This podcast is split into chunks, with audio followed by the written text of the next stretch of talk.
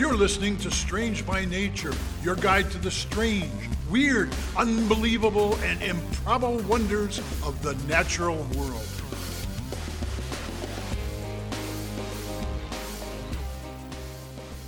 Hello, everyone. Thanks for being here today. I am Kirk Mona, and I am joined today by Rachel Ginza and Victoria Thompson. We are all professional naturalists who together have scoured the world for weird and wonderful wonders just to please your mammalian brain's desire for novelty. Isn't that nice? Let's do this. Welcome to the show, everybody. By the way, this is episode 85 of the program. Uh, thank you for everybody. Yeah, woohoo indeed. Thanks for everybody for uh, sticking around here with us. We are on, I feel like we're on the final run here to 100, which is pretty exciting. So we're just going to keep on plugging away, but just wanted to just acknowledge that and thank everybody for coming along on the ride. Some of you since the beginning. So thanks so much. Yeah. Speaking of being on, uh, you know, a line and moving ahead, uh, have either of you ever tried to walk in a straight line in the woods? Yes. Yes. I've had to do like transects How, how'd that for uh, how'd that go for you? not well. It's surprisingly difficult. Um, right, right. yeah, this is not. It's not easy. Generally speaking, there's a tree in the way. Uh-uh. Yeah. Almost always. or Yeah. a shrub. In my So- experience, Shrubs. mountain laurel. My Oh, in the way. shrubs are yeah particularly problematic. Uh, I generally get like thorny bushes, which isn't great, like raspberry. Mhm. Eesh. Yeah. Tasty Well, I think but what, painful. what happens is you, you you walk around like you walk around a few trees, you step over a few logs, maybe you have to hop over a stream, or like you said, you find a patch of thorny stuff and you go around it, and you think you're back on the same line, but you almost never are, Mhm. right? Maybe or maybe your attention wanders when you sp- spot an animal or a flower or something like that, Yeah. and it really is true that people will literally walk in circles instead of straight lines when they don't have the right visual cues to keep them going straight. Um, there were some interesting experiments done.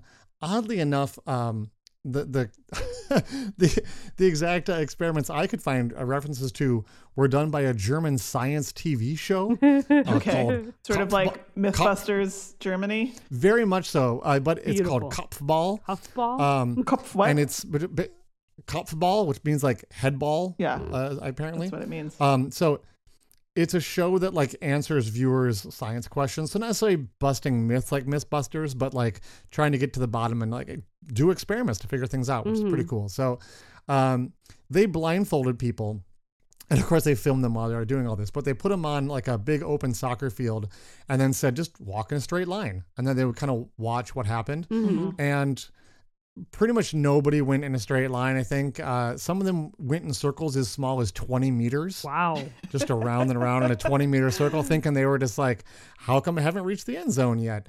Um, so pretty wild. Now, when they took blindfolds off, of course, everyone could just walk a straight line down a soccer field. That would be really easy. You could literally just walk down a, a painted sideline or, or walk toward a landmark like like the goal. Um, but then they tried the same thing in the forest, and this time. They were merciful. That let people walk Oh, unblindfolded. in good. I was about to be like, they be- blindfolded them and put them in the woods. Kind of a disaster. immediate struck Right. tree.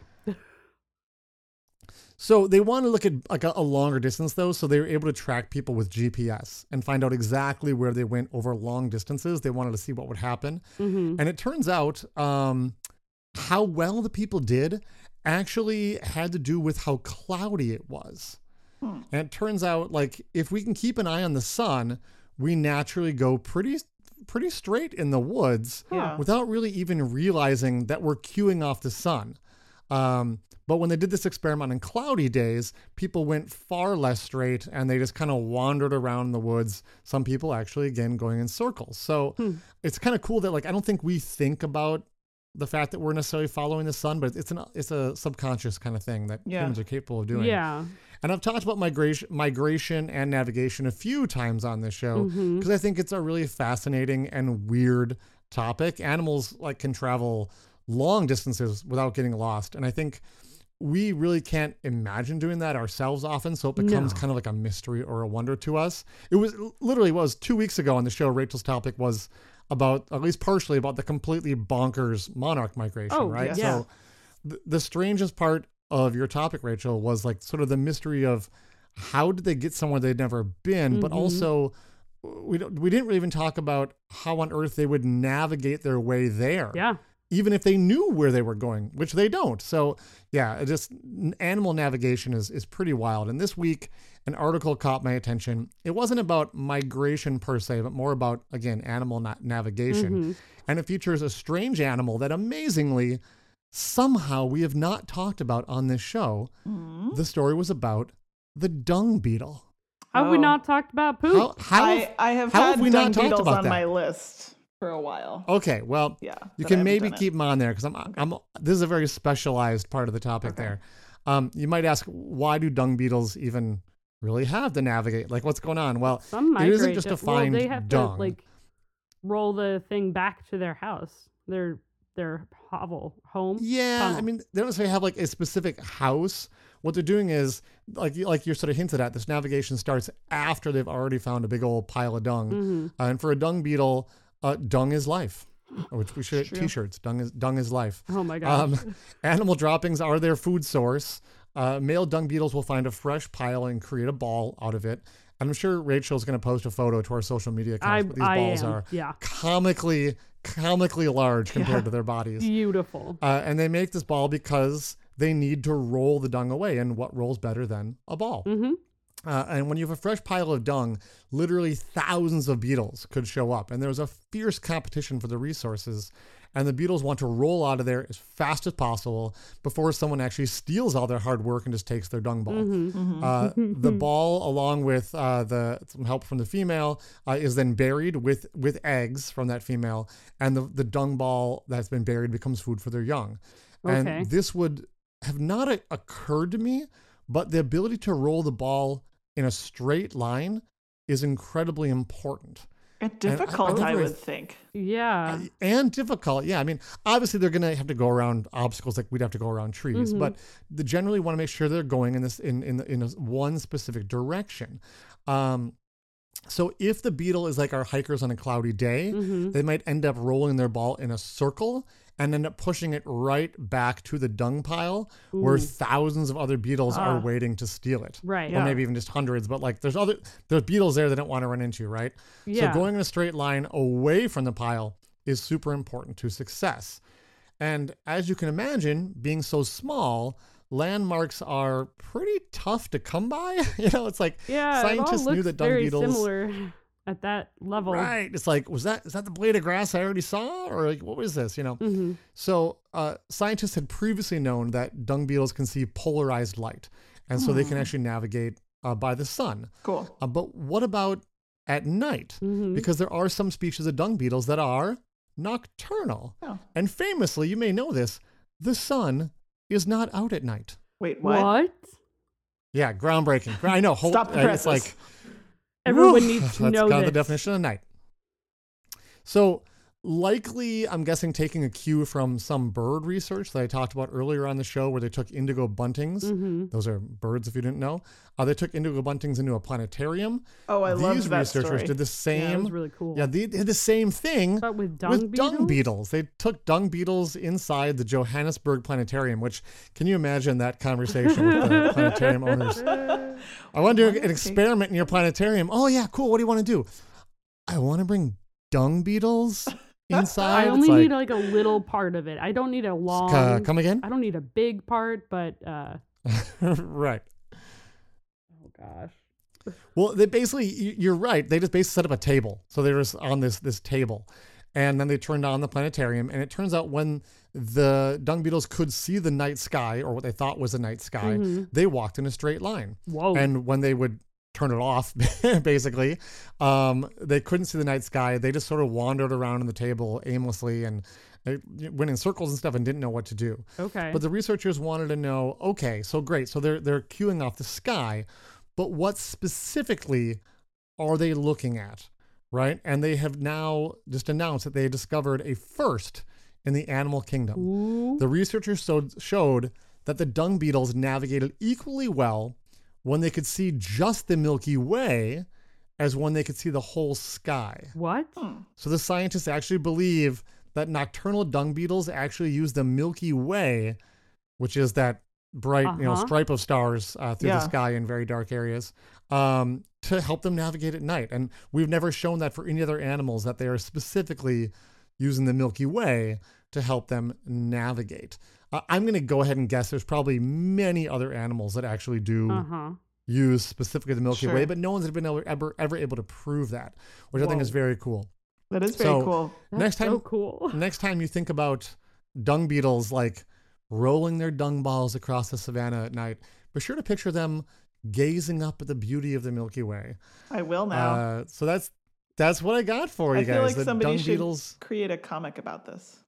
Ooh. Uh, Yes. Yeah, it does feel like that is that is due. Uh, my sources this week, by the way, were National Geographic and Science, and that's the magazine Science, not just science in general. Though you know, yay, science is. I mean, science also general is great as science well. in general, but Yeah, exactly, exactly. cool. well, we're gonna uh, we're gonna go to a break. Uh, we got a little uh, little uh, info here about another podcast. Maybe you guys might want to check out. And when we come back, it will be Rachel. Rachel. Yes. Yeah, it'll be you. Oh, well, fabulous. I have something. I said it with a question mark because I couldn't remember who was coming next. It'll be Rachel. All right. I'm Edward October. There's only one way to serve a fine bourbon poured neat and slowly savored. The retro horror stories served by Octoberpod are just as refined as an aged bourbon, but now there are two ways to enjoy them. Subscribe to Octoberpod Home Video on YouTube. There we debut our latest true, true-ish, and or classic tales of horror and the paranormal on the first and third Tuesday of each month. And now you can pour yourself a double serving of Octoberpod. Find Octoberpod After Midnight, that's Octoberpod AM for short, on your favorite podcast app. There, on the second and fourth Tuesday of the month, we serve up tall glasses of our most horrifying spirits, specially curated for you to savor. Each episode of Octoberpod AM lasts about an hour, just long enough to sip a good scotch by the fire. Now there are two ways to enjoy retro horror thrills of impeccable taste. Find all our links at octoberpodvhs.com. Octoberpod, retro horror for bold individualists.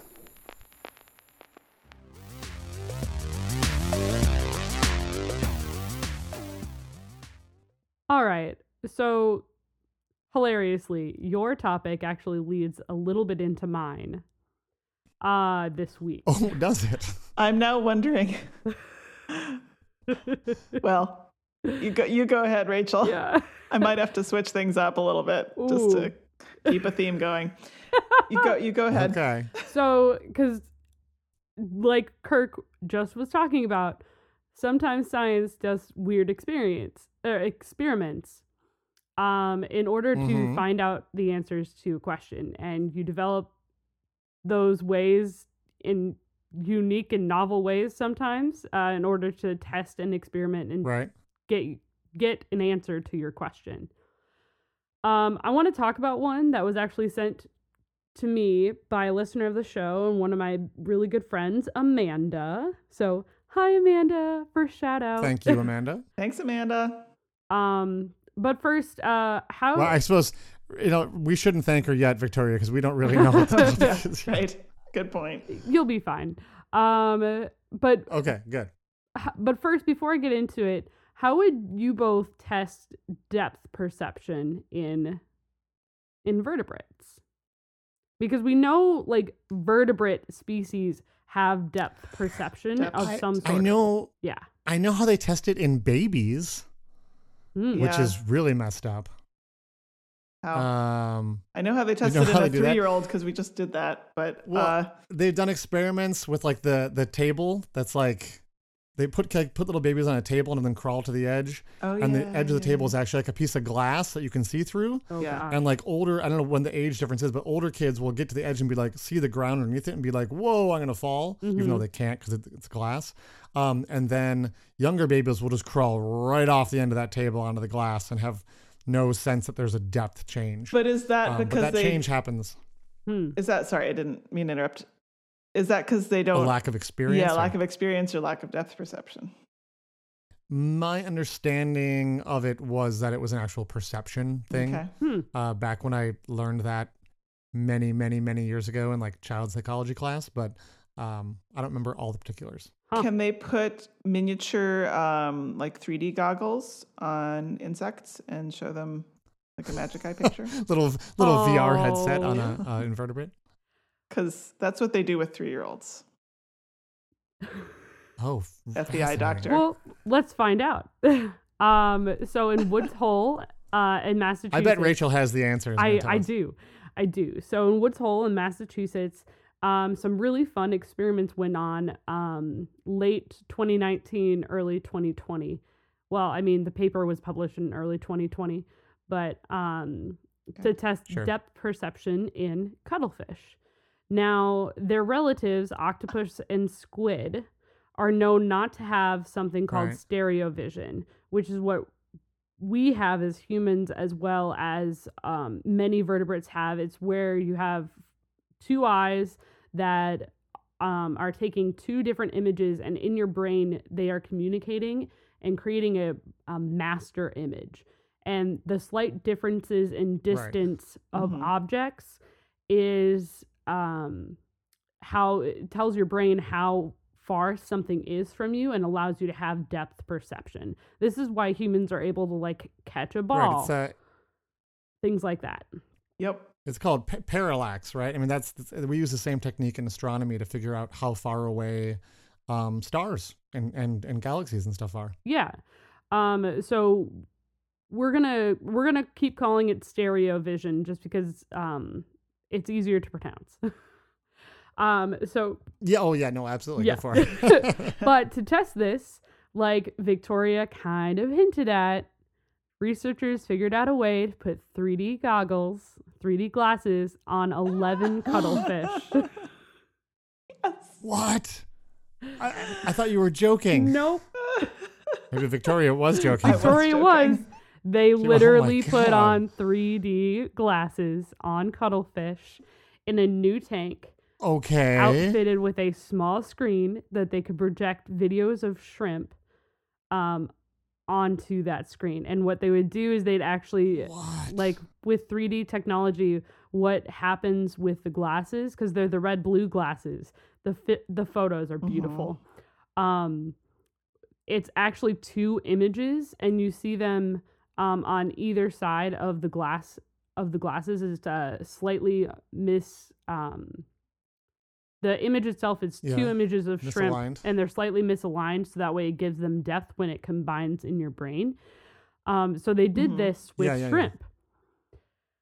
And but obviously there were some issues that they had to come up, up with solutions for like how do you make sure that the glasses don't fall off and that the cuttlefish don't like tear them off of them Right. as well as like you couldn't they discovered that they couldn't have them like bend backwards like wrap around because if they did that the um uh if the cuttlefish swam backwards it would they would fill with water and like fall off which is interesting uh so Well, and a cuttlefish is is is soft bodied. So yeah like it is you can't put it on and just like like you know Mm-mm. wrench down that you know strap on the back of their head. It's just gonna like squish them. Like yep God, uh that's okay. so their solution I need to see a photo of this contraption. Yep. Uh, that'll be on our Instagram. Uh, so what they did was they used Velcro and attached the What? the Wait, used hold on. And they attached the do, 3D do they like glue the Velcro to the cuttlefish? Um, that is a good question. Um, They they must have mm, because Velcro doesn't like this. I, last I checked, Velcro doesn't stick to cuttlefish. no, it does not. Uh, do do do do. Have you ever tried Kirk? How do you know? Yeah. I'm I'm somewhat familiar with the texture of like members of that family. Uh, they're not uh, fuzzy or uh, you know or or or you know they're not. They're, they are neither hook nor loop. hmm Uh, let's put it that way.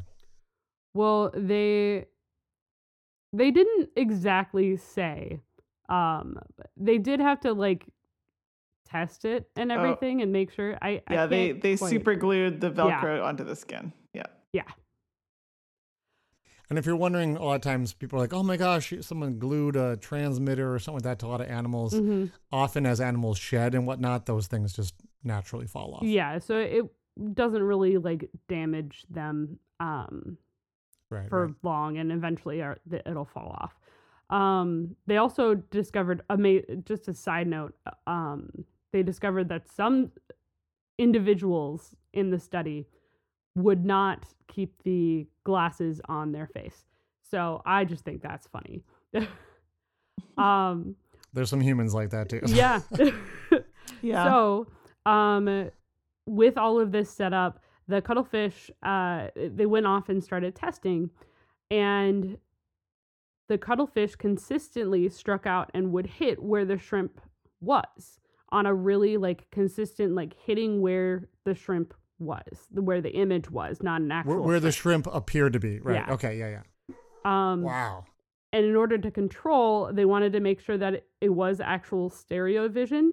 Um, one of Mhm. the superimposed images, so the slightly misaligned images, um, they would make one of them like the color of the glasses, like either red or blue, and thus that uh, shadow would become invisible to that eye, or to one of the lenses, Huh. and it allowed okay. them to only have like one image.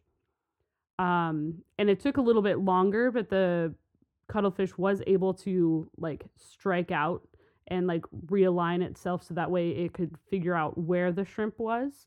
Because uh, the whole thing started because um, cuttlefish really enjoy shrimp, but in the wild, shrimp are generally speaking really like translucent and really hard to catch. So you have to be very like precise in where you strike out if you want a really good snack. Um, Yeah, because they're not like a filter feeder that's just sucking hundreds of them in. Exactly. Um, but the cuttlefish was able to strike out at the shrimp. So, which showed that the uh, cuttlefish um, use stereo vision. Um, now, I say Very this. cool. I say this, but these cuttlefish were actually the second verteb- invertebrate to don 3D glasses.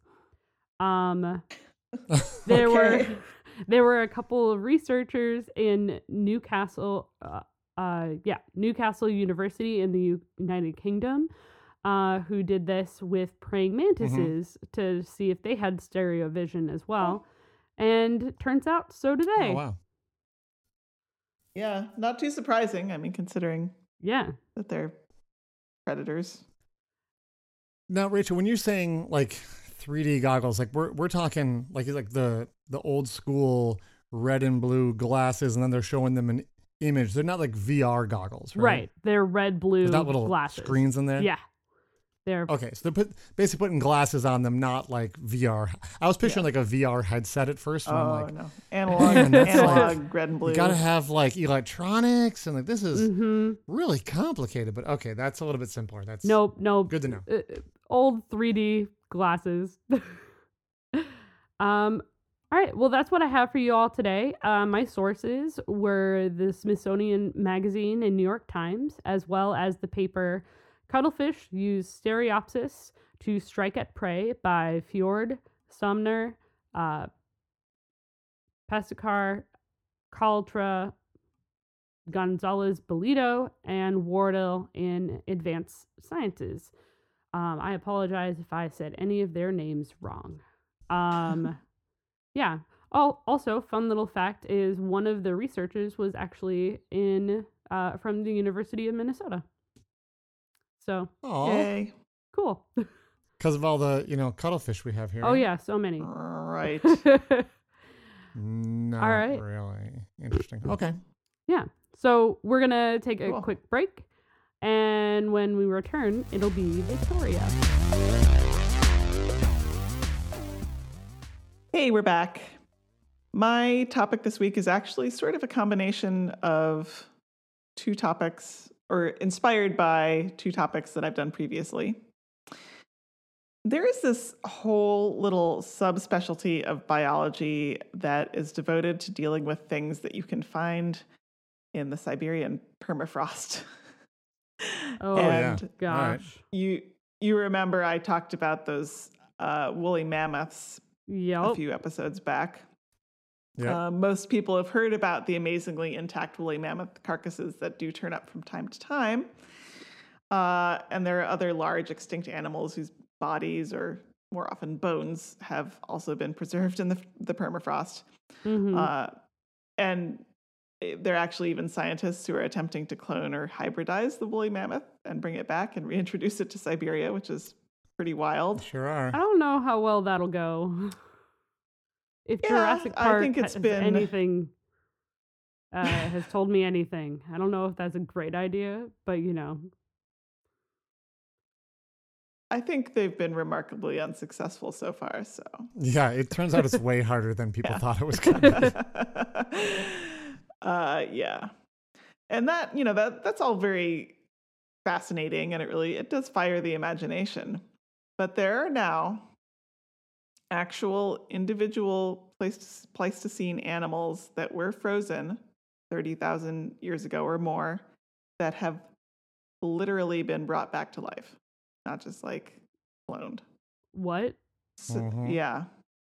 So if I you feel like remember, I I've saw this this. story, same story. if you remember a couple of weeks ago, I did my episode about heavy water Uh and how bad it Mhm. is for your body. Yup. Uh, you may recall that there was a species of nematode worm that could survive after being almost completely dried out and then rehydrated in uh, 99.9% heavy water. Mm-hmm. And uh, we talked about, you know, some species that can survive in that kind of suspended animation um, anhydrobiosis in this case, or living without water. yeah. Um, like Mhm. including monkeys, the tardigrades, our adorable microscopic friends. Well, the zombie permafrost animal that I am referring to is again a nematode worm. Yay! Okay. Uh, so, a group of Russian scientists in 2017 worked with samples from two different locations in far northeastern Siberia um, from the Kolyma River Basin. Mhm. And uh, so the two locations one was uh, material taken out of an ancient ground squirrel burrow, about 30 meters below the current surface. Amazing. Um, apparently, these are treasure troves if you want to find uh, old stuff in the permafrost, Very cool. biological material. Ground Um, squirrel. and the site was, yeah, about 32,000 years old. Uh, and it turns out that the actual scientific term for the stuff you find inside a ground squirrel nest is stuff. amazing. I like it. People accuse scientists sometimes of using really highfalutin language they don't understand. It's refreshing when they're like, "We call this Stuff. stuff." I love it. so good. Probably stands for something. It's S period T period U oh period god. F. Subterranean, Underground.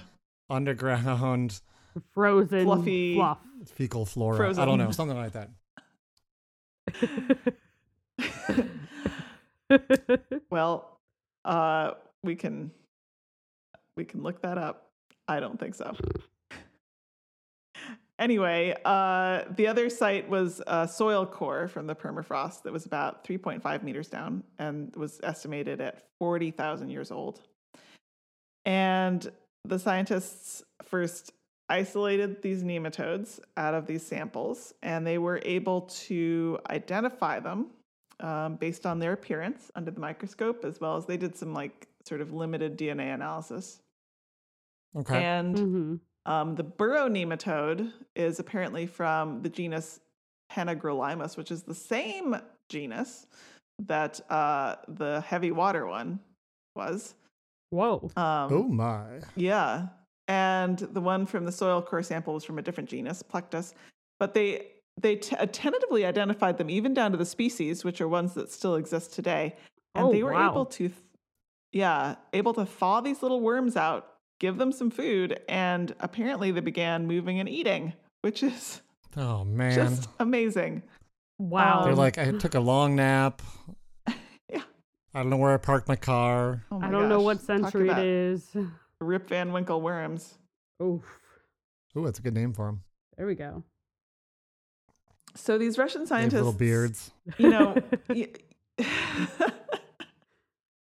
Or I guess really long beards, technically not Yeah. little beards. Sorry, go on. um, I mean, do you do sort of wonder, like, could there have been contamination with modern worms? That was Um, kind of what I was wondering when you said that they're still extant and around. Yeah. Well, I mean, the scientists in the paper outlined the steps they took to prevent contamination of the samples and the evidence that they've lined up that the sam- that the areas had been continuously frozen and not thawed and so like wouldn't be Right, there wasn't like a couple poker chips and Nike Air Jordans and some right. cigarette butts in the hole because that would kind of be a giveaway.